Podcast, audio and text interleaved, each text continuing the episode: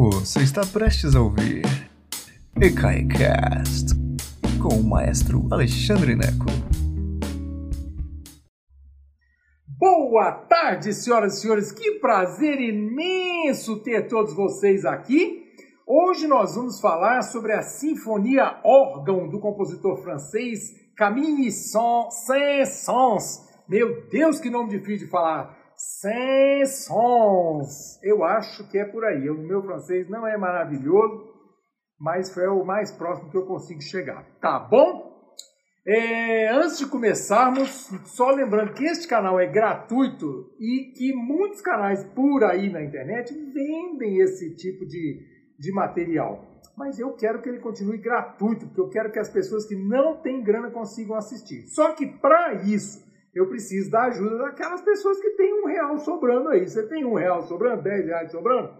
Ajuda nós vai em ecai.com.br e doa um real. Ou então chega aí, é, olha o nosso Pix aí, 14212 894 e doa um real, cinco reais, dez reais, um centavo, dez centavos, o que você puder doar, tá bom?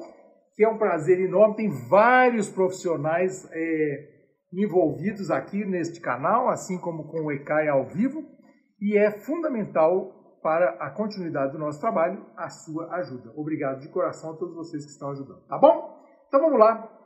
Sinfonia Órgão, do compositor francês Camille Saint-Saëns. Saint-Saëns, Eu não sei direito como é que fala esse negócio, mas é por aí, ok? Camille Saint-Saëns nasceu em 1835 e morreu em 1921. Olha que coisa impressionante, viveu bastante o rapaz. Ele é conhecido aqui nesse, nesse canal, nós temos um, uma, outra, uma outra palestra sobre uma obra dele, muito conhecida, que é o Carnaval dos Animais. É, que vale a pena você assistir essa palestra, é muito legal, muito interessante. Então, Carnaval dos Animais, ele escreveu também a ópera Sansão e Dalila, muito bonita, e escreveu várias coisas, muito mais coisas que eu estou falando, mas as coisas mais famosas são isso: o Carnaval dos Animais, a Ópera Sansão e Dalila, o concerto para violino número 3 dele, que é lindíssimo, e o concerto para violoncelo número 1, também belíssimo. Ok? Dá uma olhadinha nessas obras. A Sinfonia Órgão, que nós vamos falar hoje, é um nome popular para ela, porque evidentemente usa o órgão. Mas o nome oficial da sinfonia é Sinfonia número 3 com órgão, avec orgue que é isso aí, né? Escrito em 1886, Dom Pedro II era imperador do Brasil. Eu gosto de fazer essas, essas ligações. O órgão. O que, que tem uma sinfonia fazendo no meio do órgão? O que, que tem um órgão no meio da sinfonia? Acontece isso? Acontece, gente. O órgão era um instrumento muito popular no século XIX. É, pensa que todas as grandes cidades tinham um grande órgão. Olá, estou aqui apanhando da Wi-Fi, então aguenta aí. Então, estamos de volta, boa tarde todo mundo. Estamos de volta aqui, tudo bem? Então tá bom, olha só, o pessoal dizendo que está sem sinal no Rio de Janeiro, a internet está ruim. Muito bem, mas estamos de volta aqui. Eu estava falando sobre é, os órgãos. Toda grande cidade tem um grande órgão. Então eu falei sobre Notre Dame de Paris, falei a Catedral da Sé em São Paulo tinha um órgão. Se você pensar em Fortaleza, vocês estão aí. Gente, eu estou tentando, eu não sei o que vai acontecer com esse vídeo no final das contas, mas vamos lá, tentar mais um pouquinho, né? Vamos lá. Estava falando dos grandes órgãos, Catedral da Sé em São Paulo, é... e eu falei também da, da, do órgão da Catedral de é, Fortaleza, no Ceará, é interessante você pensar que o pai de Alberto Nepomuceno era organista. Pensa nisso.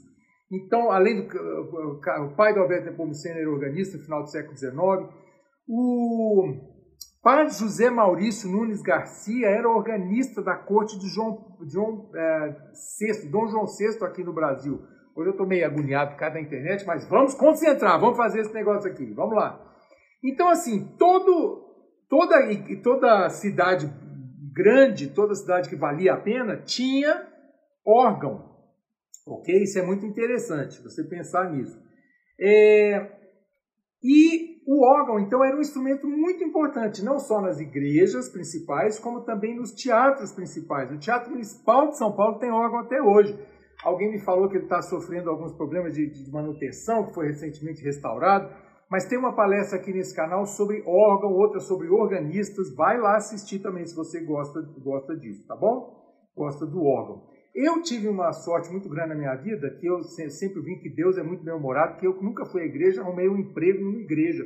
E era uma igreja super tradicional lá nos States, que tinha órgão de tubo, um órgão maravilhoso, que eu tive um contato fantástico com esse instrumento. Então eu aprendi, eu claro que eu não toco órgão de jeito nenhum, você precisa do organista que passou a vida inteira estudando para tocar aquilo. Mas eu tive contato com organistas fantásticos que me ensinaram como funciona o mecanismo, que me levaram para conhecer por dentro do instrumento, é uma coisa fantástica. E Paris é conhecida por seus órgãos. Então, assim, há vários fabricantes eh, franceses e tal, essa coisa toda, e a tradição do órgão francês é muito grande. Por isso, aqui está a Sinfonia Órgão, usa um órgão, porque todo teatro grande francês tem um órgão escondido em algum lugar lá, ok? E aí, Camille Saint-Saëns usou o órgão que tinha dentro do teatro para fazer um diálogo da sinfonia, da orquestra sinfônica com o órgão, tá bom? É, ele escreveu isso, escreveu a Sinfonia Órgãos, que é a sinfonia número 3 dele, em 1886, no topo da boa forma dele. Ele estava ótimo. Ele mesmo dizia, Camille Saint-Saëns disse, disse é, eu dei tudo o que eu tinha para esta sinfonia. Então, vamos lá. Interessante saber que ela foi comissionada pela Royal Philharmonic Society of London. O que, que é comissionada? Encomendada. Só que em música a gente não fala encomendou, a gente fala comissionou, ok? Então, a, a, a, essa sinfonia foi comissionada pela Royal Philharmonic Society de Londres. E a estreia foi regida pelo próprio compositor em 1886. Liszt, Franz Liszt, pianista e organista um, é, húngaro, é húngaro, exatamente, morreu no mesmo ano, em 1886, e Liszt era amigo de Camille Saint-Saëns. Lembra que Liszt viveu muito tempo em Paris. Quando o Liszt morreu, logo depois da estreia da sinfonia, ou uns meses depois, o Saint-Saëns escreveu, escreveu uma dedicatória para o Liszt na partitura. Então, esta sinfonia está dedicada a Franz Liszt, ok? E essa sinfonia é muito interessante porque harmonicamente ela é muito rica, muito profunda, é uma coisa que tem hora que você fala assim, eu estou ouvindo é Wagner, parece Wagner. Ela é muito romântico tardio, ela é, ela é complexa, ela não é uma sinfonia qualquer, sabe? Não é qualquer Beethoven da vida, não é qualquer Mozart, não. Ela é muito mais complexa, ela está indo mais para a direção de Mahler, para a direção do próprio Liszt, entende? Umas coisas assim bem cabeludas harmonicamente. É, então é interessante isso. Interessante notar que, além do órgão, ele usa também o piano. Olha que coisa interessante. Ele combina piano, órgão e orquestra sinfônica. E o piano não é solista, ele usa como Vila Lobos usava piano. Olha que interessante. Vila Lobos também morou em Paris, então ele tem essas ideias de colocar o piano como parte da orquestra sinfônica, apenas como um instrumento a mais. Detalhe: Camille Saint-Saëns escreve para piano a quatro mãos. O que, que, é isso? É um, é um, pianista com quatro mãos? É o ET de Varginha? Não, é porque são dois pianistas sentados um do lado do outro. Então, piano a quatro mãos, ok? que mais? Ah, o piano aparece assim com surpreendentes escalas e arpejos. Sobe e desce, sobe e desce, sobe e desce. É... Curiosidade essa sinfonia foi usada na trilha sonora do filme Babe, de 1995. Lembra aquele filme bonitinho demais? Sobre um porquinho? Porquinho que fala? A, a, essa sinfonia é exatamente a parte do piano. É usado na trilha sonora do filme Babe. O filme bonitinho do porquinho que fala. A estrutura da sinfonia. Olha que coisa interessante. Saint-Saëns era meio inventou, inventava moda. Então, Geralmente uma sinfonia tem três ou quatro movimentos, né? Quando são quatro movimentos, a gente acostumou a falar várias vezes aqui que o primeiro movimento é rápido, o segundo é lento, o terceiro movimento é geralmente uma dança, um minueto, por exemplo, e o último movimento é rápido. Então, de maneira geral, as sinfonias do período clássico e até o começo do romântico seguem essa estrutura. Rápido, lento, dança, rápido. Quatro movimentos.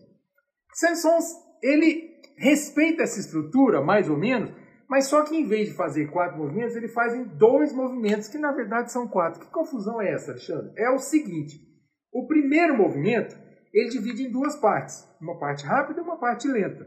E o segundo movimento ele divide em duas partes, uma coisa meio dançante e uma coisa rápida. Então, no final das contas, embora seja oficialmente dois movimentos, ele está respeitando essa estrutura de rápido, lento, dança rápida. Ok? Então é assim que funciona esse, esse instrumento, essa estrutura. É, uma coisa para você usar no seu chá com as amigas é o seguinte: ele tem uma certa unidade temática. O que, que, é isso? O tema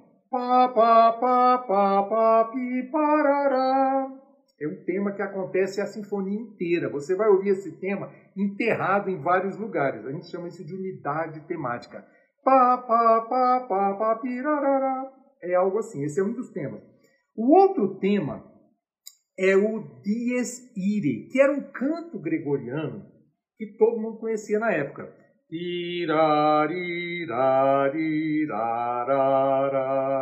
É algo assim. É algo assim. Eu estou meio confuso hoje por causa da internet, que eu estou nervoso, mas é basicamente isso. Você vai ver esse canto gregoriano, assim como outros, que esse outro tema que é muito parecido, você vai ver esse esses temas enterrados na textura orquestral. Meu Deus, Ineco, essa aula está muito confusa. Calma, aguenta aí, deixa eu explicar isso para você. O que, que é isso de enterrado na textura orquestral? Meninas e meninas, o compositor tem várias maneiras de mostrar um tema. Então, por exemplo, nessa sinfonia, ele enterra esse tema com notas longas no, nos metais, por exemplo. Quais são os metais? Trompete, trombone, trompa e tuba, ok?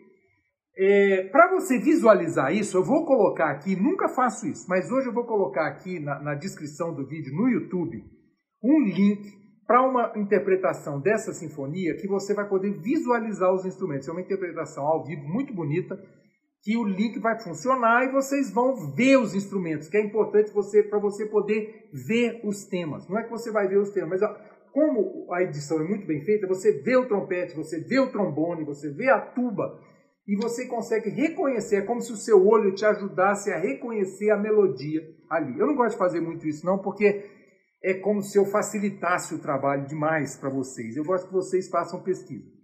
Se você clicar no link e não funcionar, me avisa, porque aí eu corrijo o link, porque esse vídeo daqui a cinco anos, por exemplo, se Deus quiser vai estar, esse canal vai existir ainda, e você vai clicar e vai dizer, Eita, o link não funciona mais. Então me avisa que eu vou e substituo por um outro link que funciona, tá bom? Mas basicamente é isso. Você vai ver, o violino está fazendo, por exemplo, tique tique tique tique tique tique uma coisa completamente diferente, e entra um trombone que é super poderoso, fazendo pó, pó, pó, pó, pó, pó, pó, pó que é esse diesire perdido no meio da textura. Você vai ouvir isso. Essa técnica, quando era usada só com canto gregoriano, era chamada de cantos firmos. O cantos firmos pegava o canto gregoriano original. Canto gregoriano o que, que é? É monofônico, uma textura só. Então você tem é, Angelingua gloriosi, por exemplo,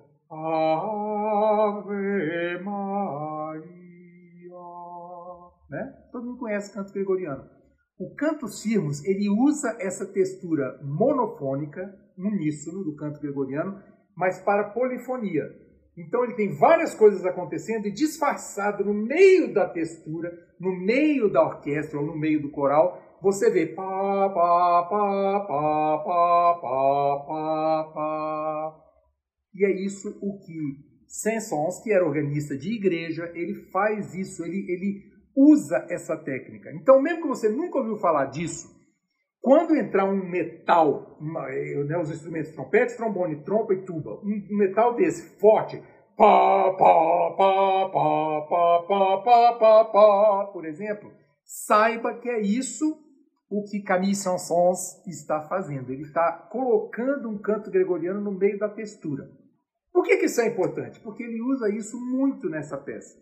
E é muito interessante. Então, e claro, o órgão é sempre um instrumento ligado à igreja. Então ele está fazendo, embora essa sinfonia não seja uma sinfonia eclesiástica, ele sabia que poderia ser interpretado em igreja, porque igrejas têm órgãos. Eu regi essa sinfonia é, no, nos Estados Unidos, a igreja, como eu falei, a igreja que eu trabalhava, tinha um órgão de tubo. E eu não me fiz rogado. Comprei a partitura e fizemos com a minha orquestra lá em um organista maravilhoso. Difícil para chuchu esse negócio, mas conseguimos fazer. Quase desandou, porque é difícil para chuchu. Você vai ver que o organista ele fica de costas para a plateia. E o organista ele vê o maestro através de um espelhinho, um espelho retrovisor. É muito legal. Ana Maria Celidoni perguntando se a clarineta é da família dos metais. Não é não, a clarineta é das madeiras. Flauta, oboé, clarineta e fagote. Ok? As madeiras. Vai lá no nosso, nos nossos instrumentos musicais. Que mais? Agora, especificamente sobre a música da sinfonia. O primeiro movimento começa lento, é, é, assim, ele tem uma introduçãozinha, deveria começar rápido, mas ele começa lento, tem uma introdução linda nas cordas. Ele segue a forma sonata, que eu não vou explicar aqui, mas você vai lá na enciclopédia musical e cai forma sonata. Mas ele dá essa impressão de ser muito mais livre do que a forma sonata. É bem livre mesmo, bem livre. Ele tem muitos cromaticismos. O que é cromaticismo? Meios tons.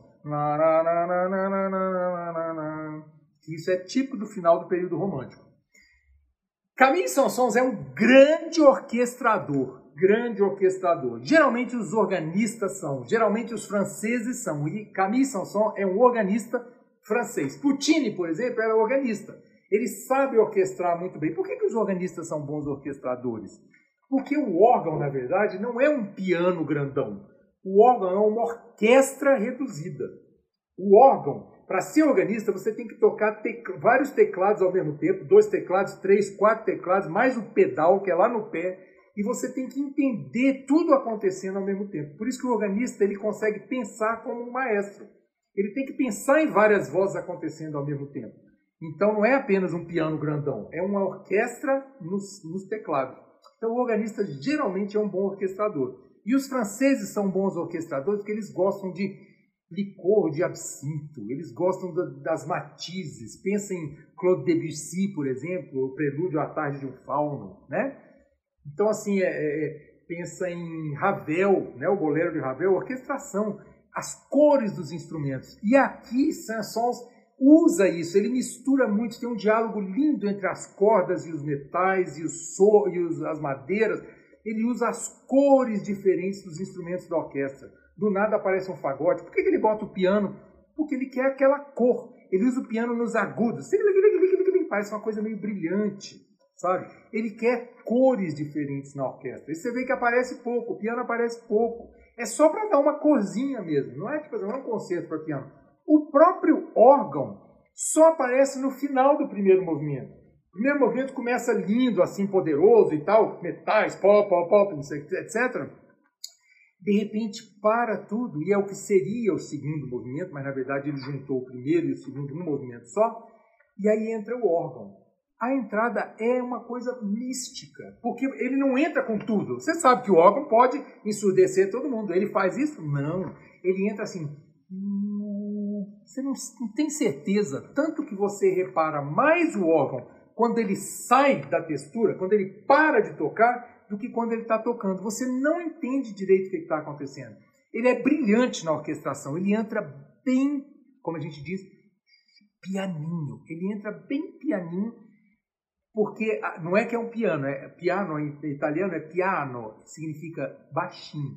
Então o órgão ele entra piano para poder não cobrir a orquestra. E você não, não repara, a textura fica confusa. Você fala assim, gente, eu não estou entendendo o que está acontecendo. Quando ele para de tocar, Gente, era o órgão. Então é lindo isso, é lindo. E o meu convite hoje para você é ouvir essa sinfonia com fone de ouvido, ouvir com carinho, com coração, sabe?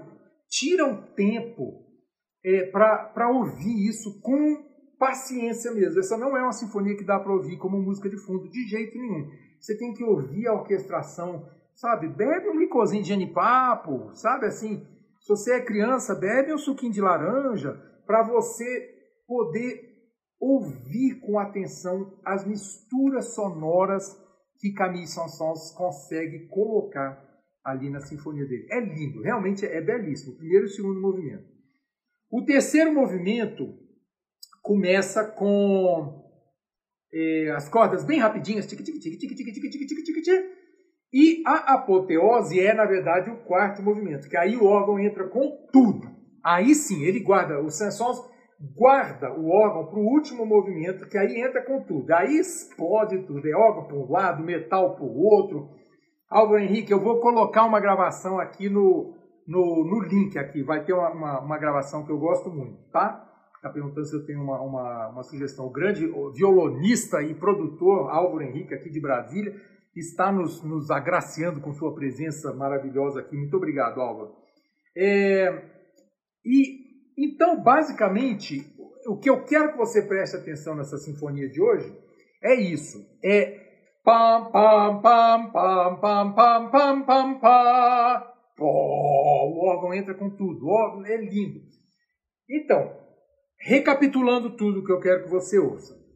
É, eu vou botar um link aqui para você observar, tentar procurar o Cantos Firmos, que na verdade é, não é oficialmente um cantos firmes, mas eu estou chamando isso porque é esconder um canto gregoriano no meio da textura orquestral, no meio da textura musical. E ele faz com essa, essa com o Dies Irae, que é um canto, um, um canto gregoriano conhecido, a Dies Irae, Dies Irae, e eu confundo agora porque eu estou misturando com a outra melodia. Mas basicamente você vai ouvir isso enquanto está tudo acontecendo, a cozinha toda pegando fogo lá, você ouve os metais centrados. Pó, pó, pó, pó, pó, pirarará. Ouve isso.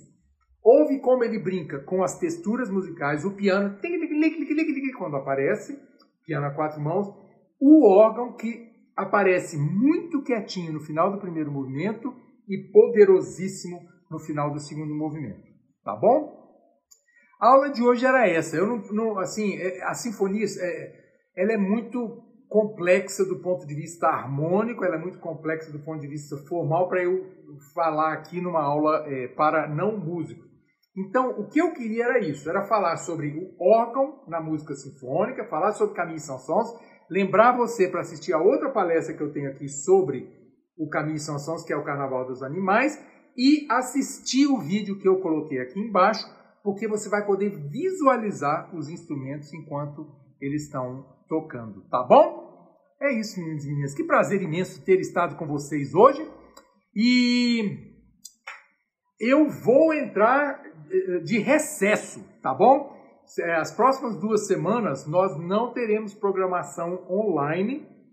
Aliás, nem programação nenhuma. Eu preciso descansar. Depois de 620 vídeos ininterruptos nos últimos dois anos, eu preciso de, de duas semaninhas, agora Natal, Ano Novo, para eu dar uma, uma, uma, um reset e também para já preparar para vocês a programação que começa na primeira semana de janeiro. Então eu vou fazer um videozinho explicando isso para vocês, que vai ao ar breve, mas é, essas palestras então de segundas e quartas à tarde, elas vão tomar um, um recesso nas próximas duas semanas. Voltamos em janeiro, tá bom? Com força total, força total. E para vocês que moram aqui em Brasília, a programação uh, ao vivo, programação presencial também estamos de recesso, mas ela volta em janeiro também. E eu preciso da ajuda de todo mundo. O aluguel continua sendo cobrado em dezembro e janeiro, os funcionários continuam recebendo em dezembro e janeiro, tudo continua, meu plano de saúde continua sendo cobrado em dezembro e janeiro. Então, se você puder ajudar aí com um real que seja, ajuda demais a nós todos, tá bom? Um beijo enorme para vocês, Feliz Natal, prosperíssimo Ano Novo e a gente se vê em breve, tá bom? Beijo enorme para vocês, gente. I love you very much. Beijão. Obrigado por nos escutar. Agora, seja sempre o primeiro a saber da programação. Assine nossa newsletter em ecai.com.br.